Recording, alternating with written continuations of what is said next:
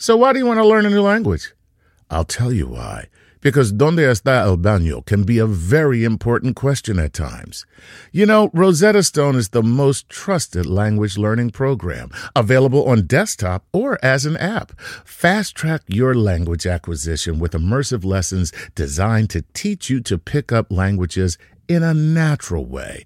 I love the fact that I can go from my laptop to my phone to pretty much anywhere and learn the language of my choice. Not to mention, I'm bringing my communication skills to new heights. Don't put off learning that language. There's no better time than right now to get started. For a limited time, Star Talk Radio listeners can get Rosetta Stone's lifetime membership for 50% off. Visit rosettastone.com slash StarTalk. That's 50% off unlimited access to 25 language courses for the rest of your life. Redeem your 50% off at rosettastone.com slash StarTalk today.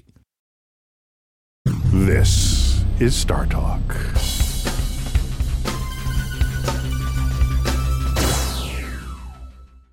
Welcome to Star Talk. I am Dr. Natalie Starkey, and this is Star Talk All Stars. Today, I'm going to be your all star host, and joining me as a co host, I have comedian Chuck Nice. Hey, Natalie. Well, Natalie. Natalie. Natalie. Nice to see you. Good to see Thank you you, too. for coming in. Um, a pleasure. So today the plan is to field some fan questions about our, our topic today in, you know, the cosmic queries. Um, We're going to be looking at the topic of the Rosetta mission. Yes. Really exciting. It very much is an exciting mission. Very close to my heart because I'm it's sure it is. Kind of what I've been doing for my research the last few years. Um, and so I'm excited to talk about Rosetta, very excited. And I'm also more excited Uh-huh. to introduce our, our guest today, joining us via Skype. Um, and it is Dr. Matt Taylor. Dr. Matt Taylor. Yes, welcome, Matt. Thank you for having me. That's all right. Um, now, Matt, you are the project scientist for the European Space Agency Rosetta mission. This is quite an exciting title. I wish I had your job, but you are really, really busy. So I don't envy you for the amount of travel and talks you're currently doing. But um, it's so good to have you here. It's my pleasure. It's my pleasure. It is a bit a bit hectic at the moment, surely. So, explain to us. There's a lot going on, right? So, we've had uh, the Rosetta mission launched. I mean, over ten years ago now, right? And uh, it's been traveling to this comet. It was traveling to a comet for all of this time. It had to catch up with this comet, get onto the same orbit, which is no small matter in itself. Right. And then in 2014, it actually caught up with the comet, went into orbit around it. First time ever we've done this. Yes. And then, not only that, a couple of months later, landed, Landed. as spacecraft on a comet, which On is just the best thing ever. And, you know, first time we've ever done this. Um, it was successful, a soft landing. There was a little bit of a bumpy ride um, Right. until it came to rest, but, you know, it's done science. It did it, its first science sequence as planned. And then since then, the little lander, little Philae lander, as it's Delay. called, That's correct. um, is asleep. It's gone to sleep. It's going to sleep. Matt, what's happened to it? Is that the scientist's way of saying that it's now on a farm with your grandmother? what do you mean when you say Wow. it's gone to sleep? How, what's happening? Don't you guys trying to I tell me something? The, prob- the problem with it, it's like Schrodinger's lander. We can't really tell. ah, I got we you. can't go up to the comet and kick it to see if it's still alive. Uh, Right. We just, it's uh, highly unlikely to be uh, able to function anymore at the moment due to power limitations, due to it, the fact that it's moving away from the sun. Right. But yeah, as, as Natalie said, we, we carried out the first science sequence. We carried out the, the main part of the science. Uh, it was it did what it was supposed to do, which was to go into hibernation. Um, and it's just because it did this extra little uh, leap across the comet that it was put into a situation or a location where um, it, it took a bit longer to come out of hibernation than originally planned. I think you guys were just being cheeky though, because you were like, we want to land on a comet, but hey, wait a minute, we're going to land three times, not once. You know, we're going to just do it all in one go. Funny enough, the origi- one of the original lander proposals, uh, I think this is by uh, Helmut Rosenbauer, the, the kind of main father of the lander mission itself, was to have a comet hopper that was jumping around that would go to one place and then go somewhere else. And it was as if that ethos was somehow impregnated into the lander that it wasn't happy enough to be in one place. It wanted to go somewhere Yeah, else. like So it, it there's a- knew it was like I like that proposal. Let's do that. I'm going to do it anyway. But it's kind of crazy because you know comets have like so little gravity. These things are Right. relatively small compared to you know one of the planets. So it's just really lucky that it didn't on one of these bounces. Just bounce completely off and just go. Yeah. Right? It would because that could have been a scenario where really it bounced have. off mm. and it, it would have been lost forever at that point, right? Exactly. Yeah. There'd be no way of getting. It had no power itself, the Right. the lander, so it couldn't have got itself It back. It couldn't have gone back. Yeah. So that that would have been bad. it- it clipped one of the kind of cliffs or whatever you want to call some of the features on the surface of the comet. And I think without that, um, it had lost a little bit more momentum. And without that little clip that it made, it may have had a little bit too much momentum on one of the bounces and ended up going over the edge, and that was it. It would have been lost. So yeah. was So there. we were lucky. We we got it. We got some science, which I'd love to discuss if we've got time today. Um, but you know, it's it's still there. But it woke up, right? The lander did wake up again in was it July last year or something? Yeah, it's June, July time period, but we never got a, a, a full uh, accurate signal lock with it. There was there were some issues. We never really got in uh, in, in talking terms with it properly. Right. But it's really it's important to know. I have to know that this isn't the only part of the mission. Uh, this gets forgotten that it, that the Rosetta mission is more than the 60 hours of uh, data taking that we had with Philae. That we were, and the majority of the science is being done by the orbiter and remains being done by the orbiter. Says the Um, physicist, I have to point out. out, because all the physics experiments are on the orbiter. Okay. I'm a geologist, so I'm like, right, I want to be on Right, the you comet. want to be on the know. comet and pulling up samples and Yeah, yeah, getting exactly. something back and here's getting exactly readings. right. The orbiter is still functioning, and All right. So, um, uh, Matt, when uh, with respect to the orbiter, um, what kind of data are you looking to receive? And uh, as it orbits this comet on its journey, is it just primarily looking at the comet, or is it surveying the uh, the you know what's around the comet and where the comet is going? I- I- are both of those things happening, or one of those things, or what? It's it's doing both. Rosetta itself, the key aspect was that unlike any other mission we'd done before to a comet, uh, we were going to stay with the comet. So as Natalie said before, we rendezvoused and we got in the same orbit as the comet, and we've been doing that for over two years now. Uh, so we got in, in step with the comet, and we've seen how the comet has evolved in time. As it gets closer to the sun, it was becoming more and more active, throwing more material off. We've been monitoring the comet, and we've been observing the comet, both the nucleus and the outer atmosphere, and how that actually, in addition, how that interacts with the outer atmosphere of the sun as well. So the whole, you know, the whole nine yards. That's what we've been looking at. We've really been uh, looking. The whole thing about the Rosetta mission is to study this comet as uh, in depth as possible. And with the lander, we get the ground truth of these measurements, Wow. but with the orbiter, we get the global view, and we m- match those together. That was the key aspect of this. We do the majority of the science with the orbiter, but the, the lander was there. Philae was there to get on the ground and give us the ground truth, to really dig in and, and, and let scientists like Natalie, who like to, you know, dig and, and scrape in and, and sniff I and do. taste things. It's good. So, so, yeah, she, yeah, she's always rolling around and playing in the mud. But Matt, what I wanted to just mention is the end of the mission because it's going to be a really sad time for all of us. I imagine more so for the guys that are really heavily involved um, on the mission side. But the end is coming. It's this year. The end is near. The end is very near. Um, my goodness. And there are some really crazy plans of how this mission is going to end. Um, and it involves essentially crashing this orbiter that's doing all this amazing science with all these very expensive instruments on board, crashing this thing into the comet. Okay, now um, that sounds, Matt, very much like when I was a kid, I would build a giant Lego castle and then kick it down. Well, why, why, why is that the end of the mission? what is going on with you guys? I'm like, you know, I've always wanted to break stuff, really expensive things. Uh, no, it, the, the problem we have is the comet is moving away through Keplerian motion. It's moving away from the sun. Now, the spacecraft is orbiting around or, or, is in the same orbit. That's moving away from the sun as well, losing the capability of generating power. So we'll get to a situation where we would have to put it into hibernation. We had to do that before because it moved so far away from the sun anyway. And because of the orbit the spacecraft is now in with the comet, it would freeze. Uh, we're also running out of fuel. We'll have no fuel left soon. And the best thing to do was to end the mission um, in around September, October time. Actually, the reason for that is we get to a time where the solar energy is reducing, but also we go into a, a, conjunction with the sun. So the signal that we're getting from the spacecraft is very minimal at that time period. So we kind of thought the end of September would be a good time to close the mission off. Now, we could have just switched the mission off or do something more extravagant. And the more extravagant thing has been to control, have, carry out a controlled impact with the comet. A controlled impact, sorry, impact. not a crash. Yes, yes exactly. you know, that's what I tried to tell my insurance company about my last controlled impact with another car.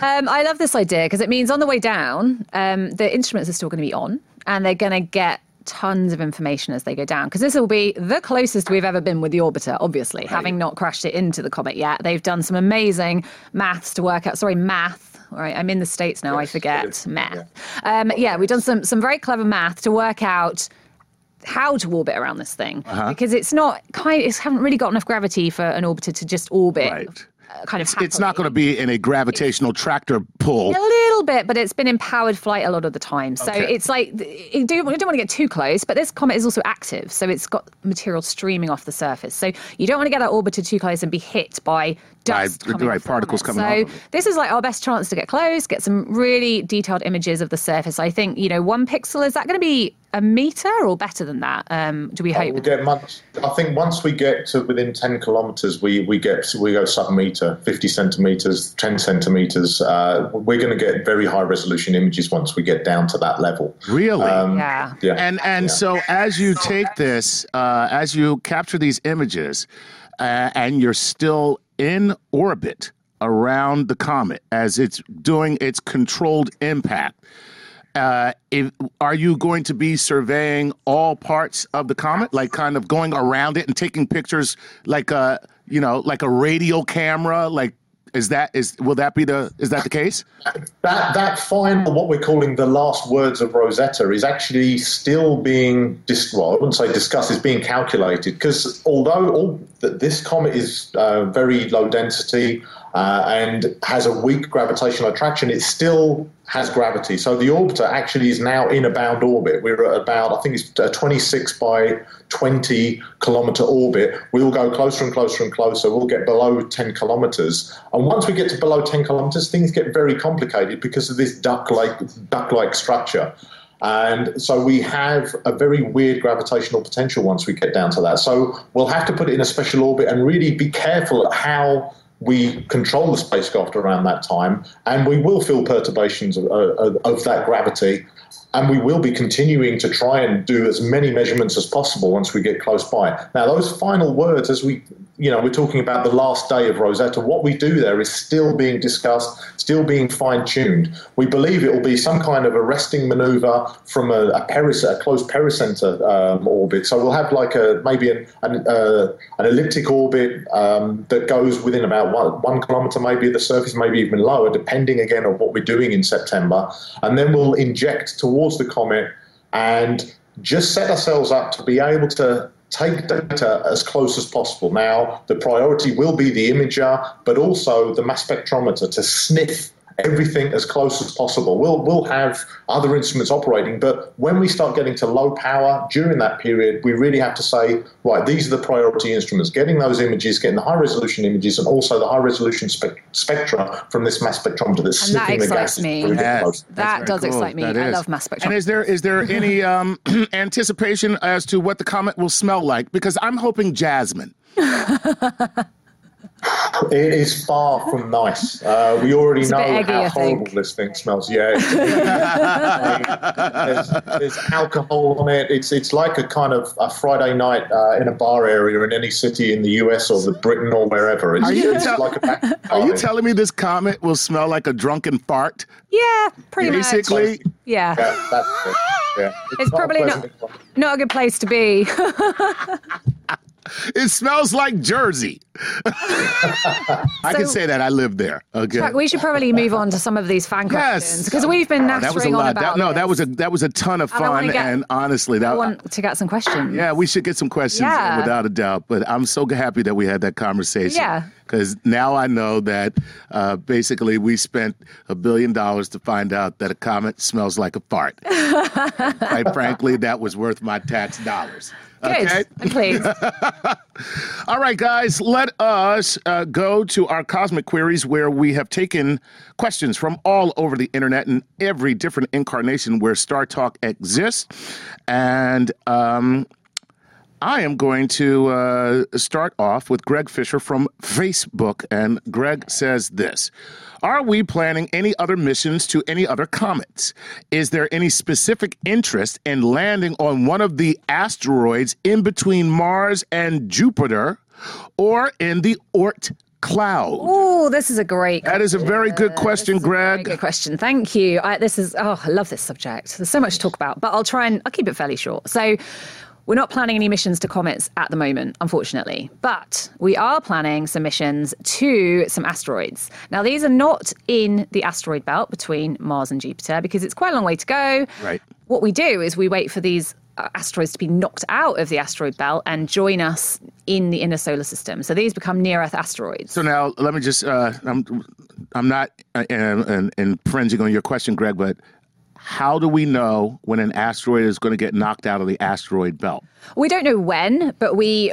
I don't think we can tell when anyway, but I'm probably not the right person to ask. But we know when they have been knocked out, and Okay. we know we can trace the orbit, so we can we can observe them in space. And we have a, a whole list of near Earth asteroids, and we have a list of those that are on potentially Earth crossing orbits. These are the ones that we need to worry about, and we we keep an eye on them, um, and we check. You know that we need to just really define the orbit really carefully and work out, and and gradually these fall off the list because most of them end up not. You know, as we work out a little bit more where they're going, they're not going to hit us. But there's a few that we want to go and visit with space missions because they're kind of easy to get to because they're already on a better orbit. We don't have to go as far.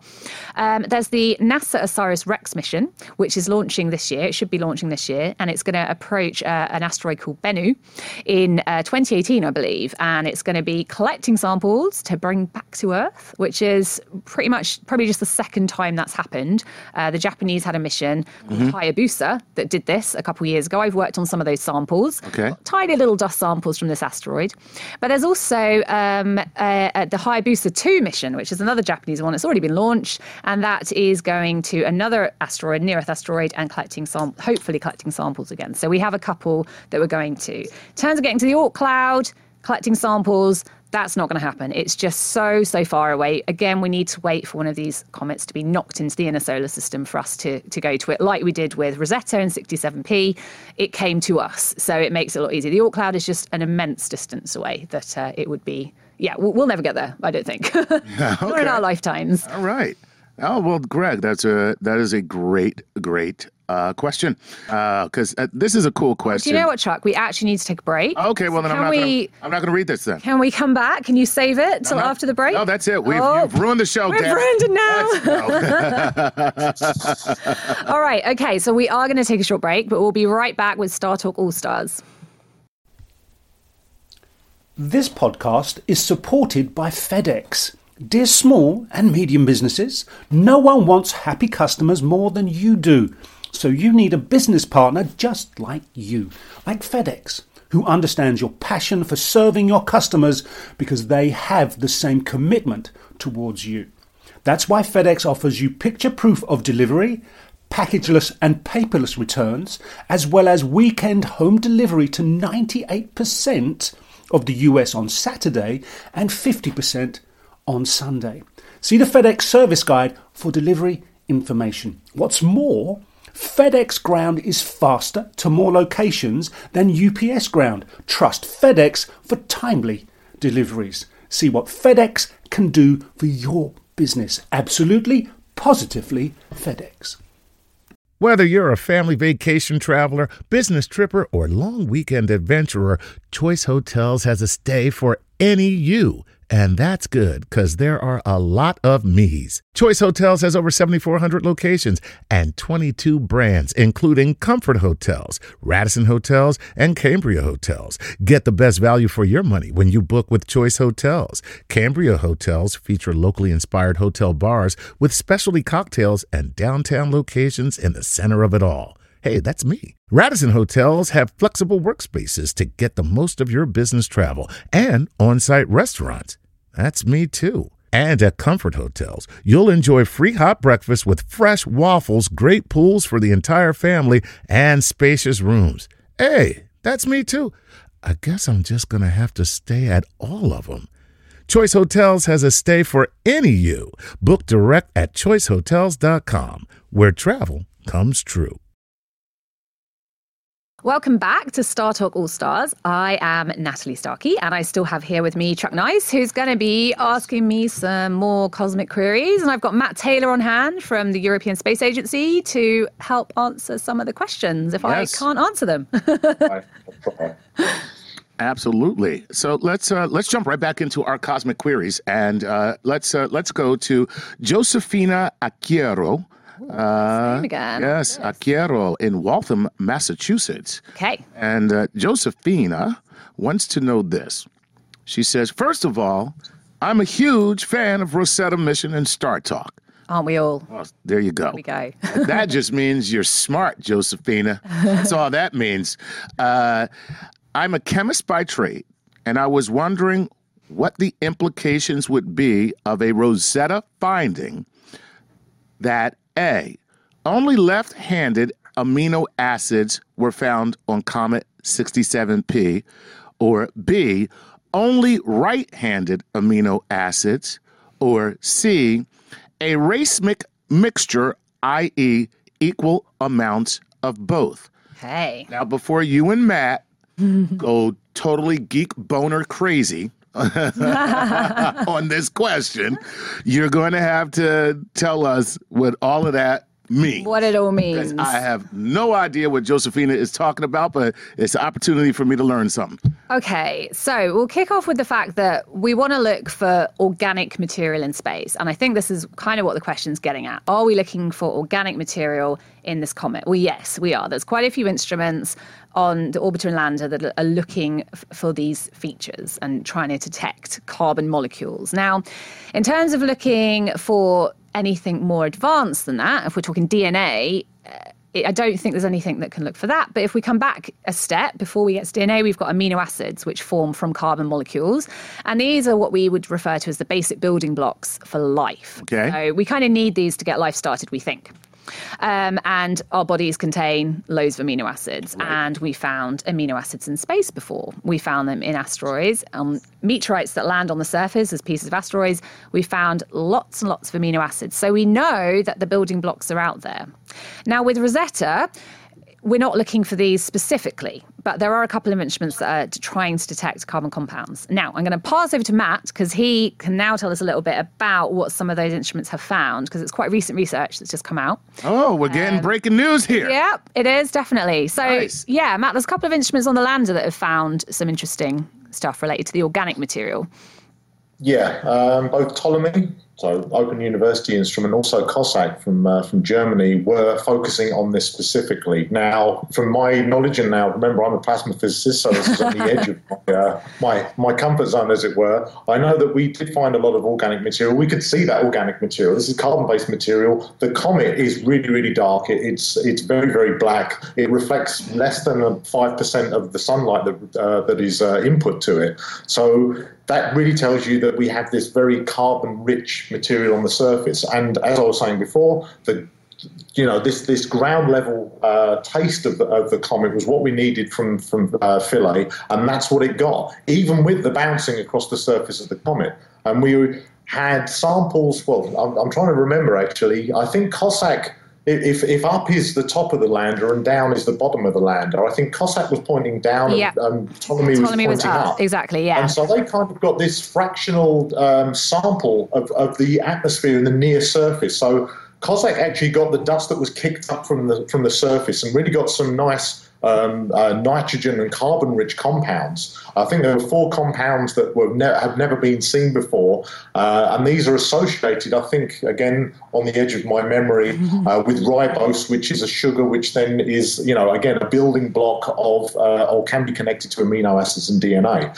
So that was seen on the bottom with COSAC, and on the top it was more of the coma material, more of the gaseous material that we were seeing in the atmosphere, and so we were able to see that and, and distinguish the different components uh, from from the lander. Yeah. On the orbiter, we have Rosina that's got this fantastic uh, array of instruments that do mass spectrometry and can sample material there. They've been looking at um, uh, more. Well, we've we've had record or, or uh, instances of seeing uh, different. Uh, well, we were talking about it before, the methane, etc. And we hope to get some. Uh, more information on that soon. That's all I'm. that's all Oh, we have an insight here. Right. This is exciting. This is cool. But it's great because soon related to this. Okay, well, it's great because all the different instruments have done slightly different things, um, and actually they don't all necessarily agree, which is quite interesting. So So now, what, what do you mean by that? Because that sounds uh, that, that sounds very sounds contradictory. worrying, yeah, and it sounds worrisome. Uh, what do you mean that they don't all particularly agree? Well, basically, because they're measuring different things. As Okay. Matt was saying, the COSAC instrument is measuring the composition of basically the rock of, of the comet, Right. Because it's right at the surface. Right. Whereas the Ptolemy, so it, it saw nitrogen compounds and things, Right. and then Ptolemy was measuring the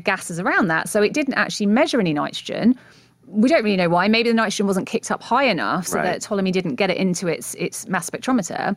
Um, but it measured lots of carbon dioxide, so we know there's a lot of carbon there. Right. They agree on some things, but then you've got Rosina, which is way outside of the comet, looking at the coma and everything outside of that. And that's, you know, obviously got different results, but I'm sure they'll be complementary. It's just you're looking at different parts. It's a No, it's not that they don't agree; it's that they're measuring different They're things. measuring different things, okay, yeah. and those things don't always just perfectly mesh. No, we have to put all of these little bits of data together and build up our picture of the comet because it's an active system. You know, we've got to understand what it's doing as it goes towards the sun, how it's getting heated up, and how that's affecting the different molecules on, on it. Okay. So, yeah. But, but the one thing that we can say, Matt, is that it's not broken.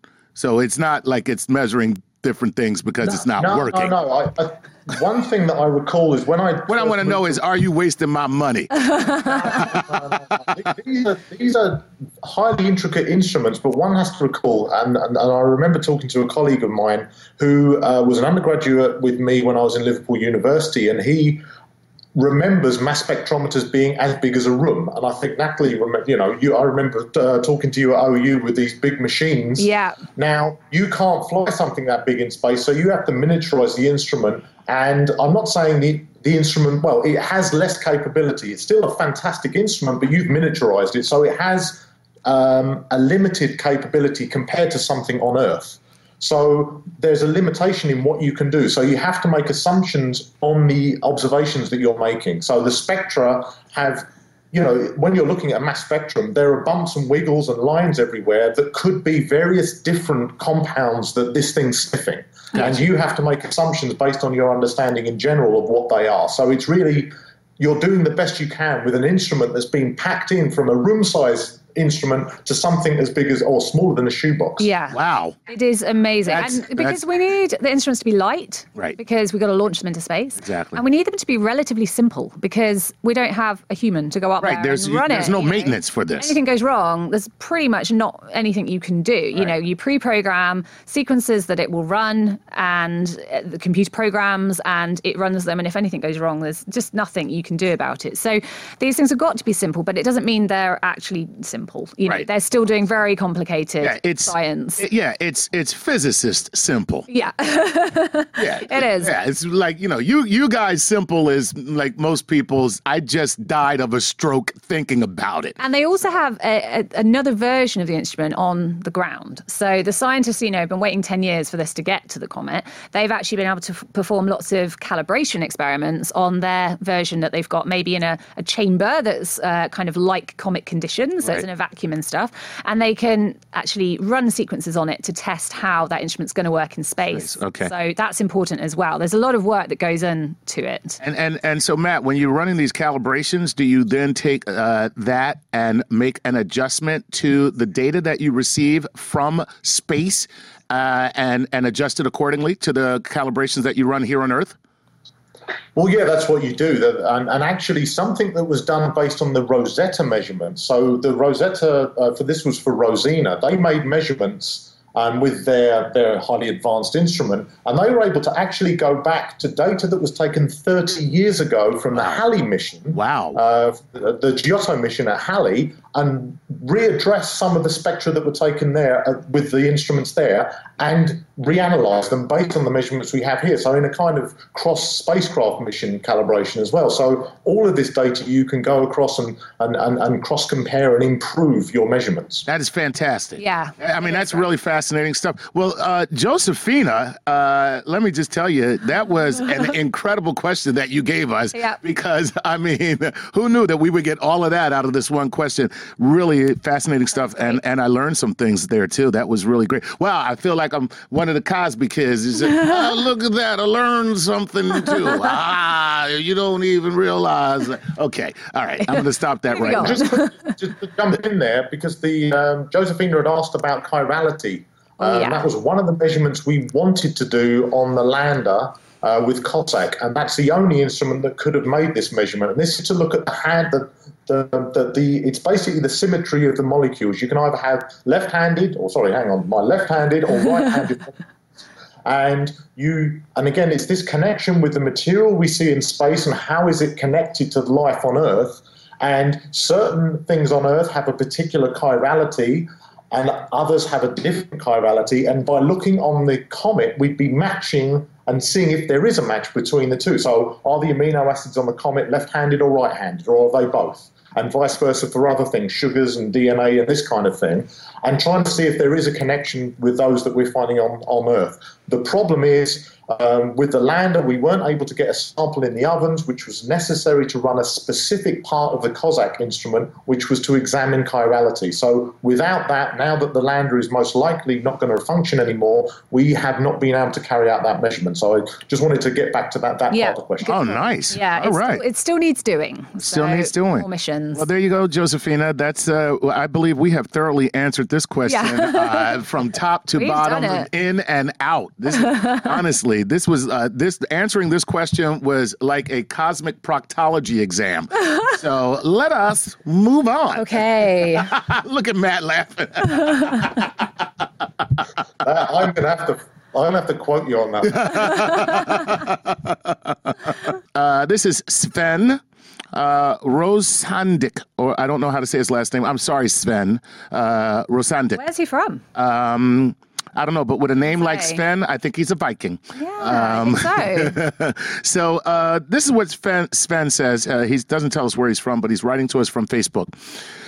Um, this is what he says. Would it be possible to land a spacecraft such as Rosetta on a comet and then stay in contact with it so that every few years it sends us more information? And so I'm going to add on to that, uh, with that in mind, would we be able to land on a comet? Uh, like um, just say for instance, like Halley's comet, which we know leaves our solar system, goes and then comes back. Yeah. Would we be able to uh, do what Sven said, and then get readings from that comet uh, wherever it goes, and then gather those readings when it comes back to us? I mean, kind of, and it there's there's a lot to say with this answer. Really, it's it's more that yes, you could in theory, but the problem is when comets get really far away from the Earth and the Sun, it gets really cold, Okay. and communications take forever. So you're going to have to put that spacecraft into hibernation, most likely, like we did with Rosetta, as it was trying to catch up with the Comet 67P. It got very far away, Right. um, so it, it had to go into hibernation, go to sleep for a couple of years. Um, so you, you could do that. Um, you, you need to leave a little bit on because it needs to stay warm in order for the instruments to actually kind of work. Otherwise, they're just going to completely freeze and, and be broken.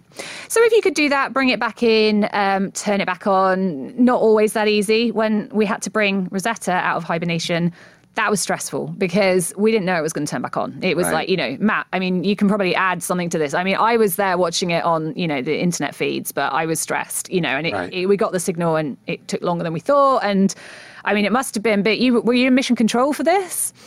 It, yeah, I was. It was fine. It was. It was fine. He's like, I play it down. There's been so much Enjoy happening since then, but I was like, piece of cake. yeah, it's all right. Yeah, nothing there to was it. a level of stress. But I mean, we we put the you know the best people had designed this to happen, so so we've done the best job of getting it out of hibernation. Yeah. So yeah, and as you said, it had been delayed a little bit, but. Uh, in the end, it did come back. In fact, when you talk about stress, the one guy I remember who looked the most stressed was the person that was involved in writing the software for the hibernation exit, and he looked much. Uh, he was the most relieved person in the room. I can it did come out. imagine. I can imagine. yeah. Yeah, that would be yeah, big. Because at that point, it's all on him. And you know, everybody's going to point their finger, even though they're not physically pointing a finger. They're just like, yep, Thomas. Yes. Totally It- fucked. it does Yeah. I think I would have fainted when that happened. I'd just Exactly. like, You know- oh my goodness. Uh, You know it's the truth. it." It's just like, you know what I mean? It's like Alex Rodriguez uh, in the bottom of the ninth and the bases are loaded and you're up to bat. And you know when you strike out, people are just like, what a waste of $30 million. Nobody says, like, it's okay. Everybody says it's okay, but you know what they're really thinking is, dude, you just wasted all of our money. And that's Yeah. what Thomas thanks for the program. You screwed us all. Yeah, so I can imagine that is pretty stressful. But yes, so in theory, Matt, I think, you know, we're running out a little bit of time on this segment. Are we running so, out? But I think it's kind of possible, but it probably isn't the most important thing Okay. for us to be trying to do um, because it's better to go to, to an asteroid or a comet and measure it and then get done with. Theoretically, I would love to bring samples back. That would be the best thing. So it's more important to get on that comet as it's traversing out close enough to our solar system. Yeah. Land on it, get something off of it, And come back. and bring a physical sample home. Exactly, which is Okay, what we're trying to do with some of the future asteroid missions. Okay. Okay, so we're going to wrap it up there for this uh, section, but um, we're going to be right back. Some more cosmic queries when we come back with Star Talk All Stars. Welcome back to Star Talk All Stars. I'm Natalie Starkey. Still here with me is Chuck Nice and Matt Taylor from the European Space Agency. Yes. We're going to carry on with some more cosmic queries. More cosmic queries, um, inquiries from the internet. That's my new song. it's lovely. Yeah, my album drops on Tuesday. Thank you. All right, here's the deal. Um, I lost the question I wanted to. Here it is. Okay. Graham Woolley. Graham Woolley wants to know this: Why are Plutoids made of different material than comets? Their origins are both trans-Neptunian. Oh, wow. Okay. Lots Yeah. of lots This of is a guy who- Yeah, he knows what he's talking is a guy about. who read an article in Scientific American. I think so. I'm telling you right now, he knows his stuff. Okay. okay, so let's break this down a little bit. We've got the Kuiper belt or the Kuiper belt, however you want to say this. You know what's funny? I, you know, of course, doing this job here, uh, uh, I get to talk to a lot of scientists. Yep. And I still don't know if it's Kuiper Belt or Kuiper Belt. I think it's. because I hear so many of you say it this, both ways. I say Kuiper. you say Kuiper. Matt, what do you say? I think I I oscillate. I think it's Kuiper. You're because Kuiper? it's- I think it's a Okay. Dutch. I think it's Dutch origin. So Okay, be a so yeah. Okay. So Neil says Kuiper, you say Kuiper, Matt, you say Kuiper, but I know several uh, physicists who say Kuiper. Yeah, I think that's what Matt said. Ku- Yeah, Kuiper. is, is, is Yeah, Matt Kuiper too? so. Yeah. I So think I'm in the middle somewhere. always the politician, Matt. Look at you, the diplomat. Both. The- the- right. All right, go ahead. We have the Kuiper belt. This is kind of way out past Neptune in the solar system. Not as far as the Oort cloud. We also have comets, but the Kuiper belt is important. There's a lot of comets there. Right. It's also where kind of Pluto happens to be. So um, we've got objects like Pluto. Now, the difference is that we've got objects like Pluto that are around and contain a lot of ice, but seem to look a bit like a planet. That's why Pluto used to be a planet. Unfortunately, no longer. Neil killed it. Yeah, he did. Right. Yeah, he killed it. Thanks, Neil. Then we have the comets, which are the remnants of the very earliest parts of the solar system, the, the remnants of this dust cloud that we started with. Right. They also contain a lot of ice. Right. Now, we still don't really understand where all of these objects came from and Right. where exactly where they formed. Now, it's thought that we've got the Kuiper belt, which is closer in, and the Oort cloud, which is further away. We actually think that the Oort cloud comets formed closer into the sun than the Kuiper belt initially, Mm. and actually they were so close to the sun that they they kind of interacted with some of the inner planetary bodies and were kicked way out of the solar system. Okay. So when we see them coming in to the inner solar system occasionally, and we can look at them with telescopes telescopes and even go to them with missions, um, we actually see their particular composition. And when we measure the ones from the Kuiper Belt, they're different. But then we've also got the Plutoids, which are another kind of family of objects out there. Right. Problem is, they're all really far away, and we don't go to them. You know, we've Right. now with the New Horizons, of course, we have been out this far, right. And uh, well, some other missions have been that far as well, but in specifically to look at these objects. Um, so we're still learning about them. So I kind of like can't answer the question that well. Matt, do you have anything to add? Because it's like we just we need to just learn more about these things. Yeah, I think that's the thing. It's trying to constrain what you call a particular thing, and that's the thing. You start associating names to different objects, and well, as you're alluding to, the Kuiper Belt and the Oort cloud. Um, when you look at uh, 67P with Rosetta, that's a, a Jupiter-class comet, likely from the well, we, we call it a very a, a classic and a, a true Kuiper Belt object. We have other Jupiter-class comets that we've observed that have a completely different composition. If I Yeah. relate to the deuterium to hydrogen ratios, which are kind of a, a, proxy for this whole where, where where they formed with respect to the sun in the early solar system.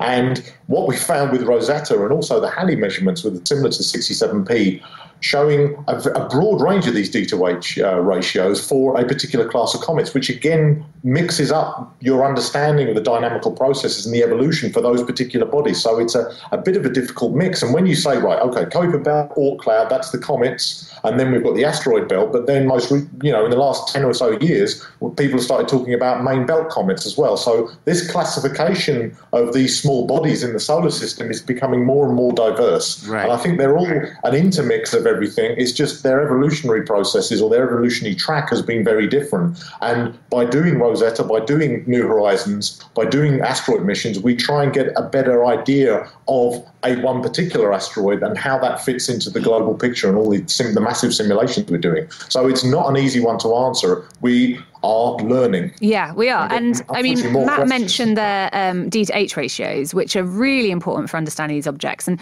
we can actually measure that in kind of on the object um, if we can get to it, or we can measure it with telescopes. Now, you're then comparing measurements made by different kinds of instruments. Yes. But what we're looking at is essentially the composition of the water or, or ice, water ice, or liquid water, mostly ice. Right. Um, and we're looking at the heavy type of hydrogen, which is deuterium, in relation to the lighter type, which is hydrogen. And we're literally just looking at the, the abundance of those two Things. And that tells us a lot about where we think that formed. All right, so let me ask you both this, uh, uh, uh, based on what we just talked about there. Um, what would you rather have? A physical rock sample of an asteroid or a chunk of ice from a comet? So, which one would you rather analyze? Matt, you can go first. Which would you prefer? I'll- I'll- we've had asteroids, so it's comet. We have to have a sample of a comet in, in a lab on, on Earth. As as ice, though. That's the As problem. ice. You've got to My bring part, it back. that's my thing is Yeah, before you've the bring it yeah. back in a deep freeze. in a big freezer. Big okay. freeze. So uh, now, now, now, let me ask you because that's a huge. Of, of course, we all see what happens when comets come into the solar system. They get close to the sun. They start to, they do. and then they just kind of flame out. yep. So now, how? I'm sure this is a stupid question because if we knew it, we There probably would have done. stupid questions. There are no stupid questions. No. totally disagree with you. when they say there are no stupid questions, I'm just like, you have not heard what I'm about to say. so no. Um, is there plans or a contingency or anything to actually break off a chunk of ice and get it back here? But how would you do that with? But you know, how do you keep something cold enough I know. to get it back to Earth so that it doesn't evaporate and disintegrate once it gets, you know, on the a- on the journey? It's a massive challenge, and it, but it is something that most sample-based scientists are actively thinking about and trying to work on. Actually, the first place we want to try this is on the moon because we know we've got ice deposits at the poles of the moon. Oh. It's relatively close to us. We know we can get to the moon. We've done it lots of times, um, and not saying it's easy, but. The challenge will be trying to collect some of these these ices from the poles and bring them back as ice, um, because you can analyze there. You can go and analyze them with an instrument on on the moon. But ideally, we have we want to bring stuff back because we've got the best instruments on Earth. We've got the people, we've got the instruments, and we can make the best measurements. So and the best instrument of all is the tongue. and you just have a little sip of the space water. See what it's like. yeah.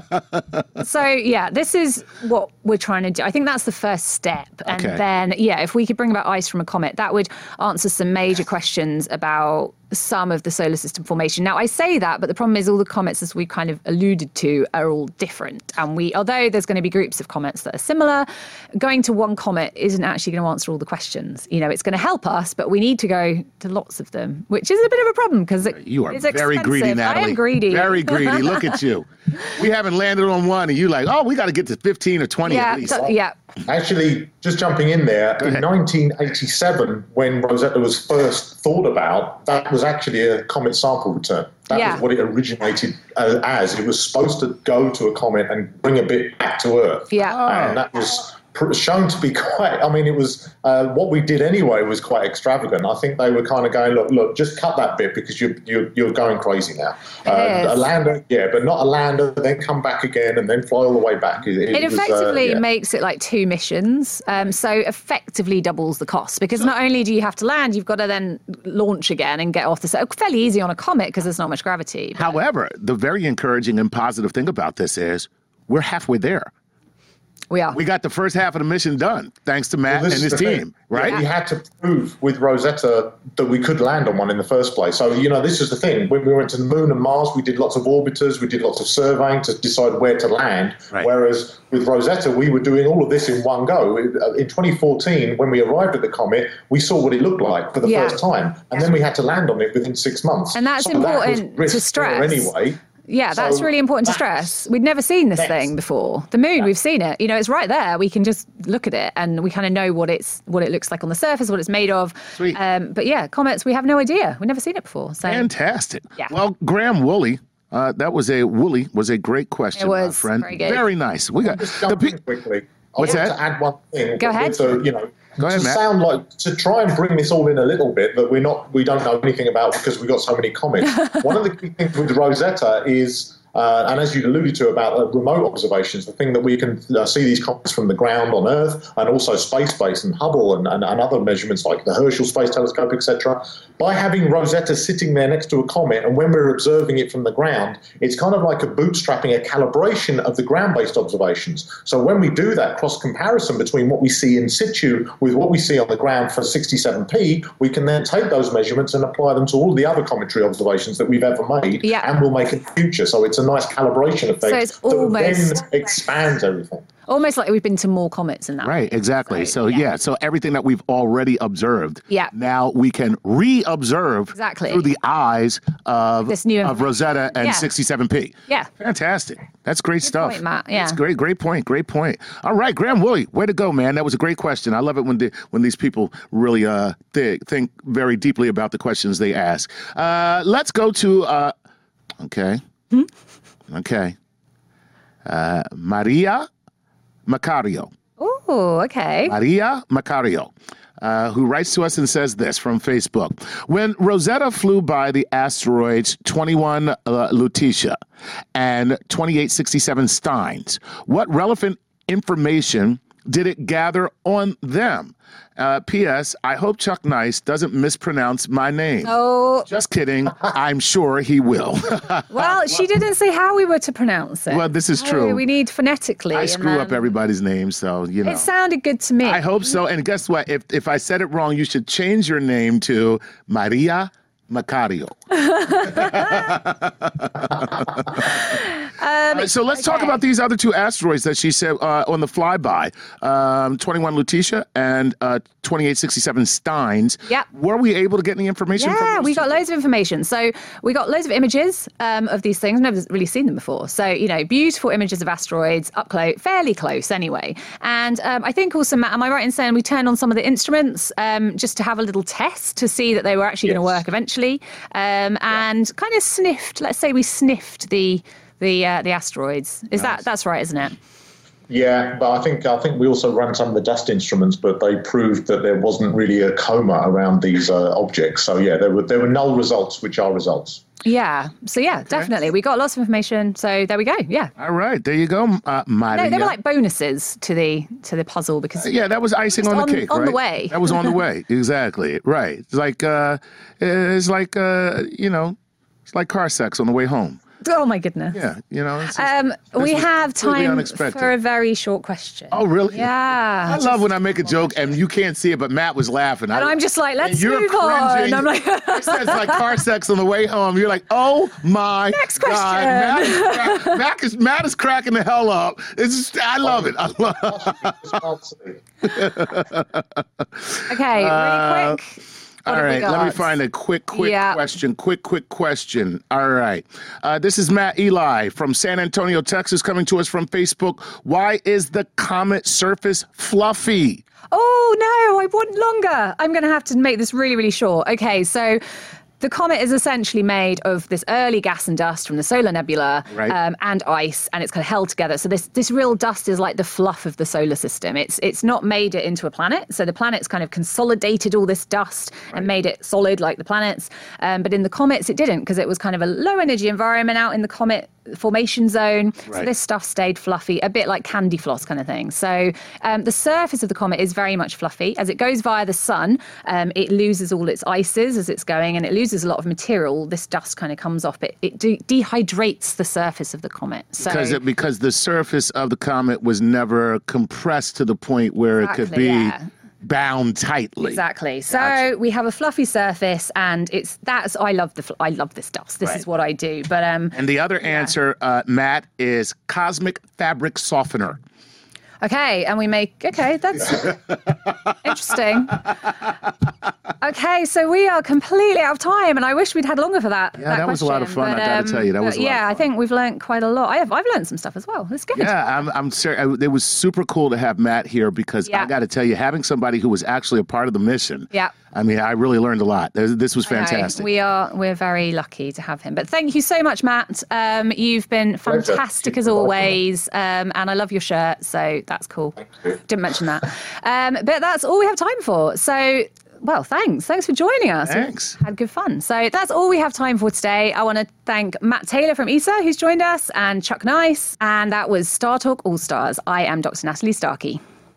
This is Star Talk.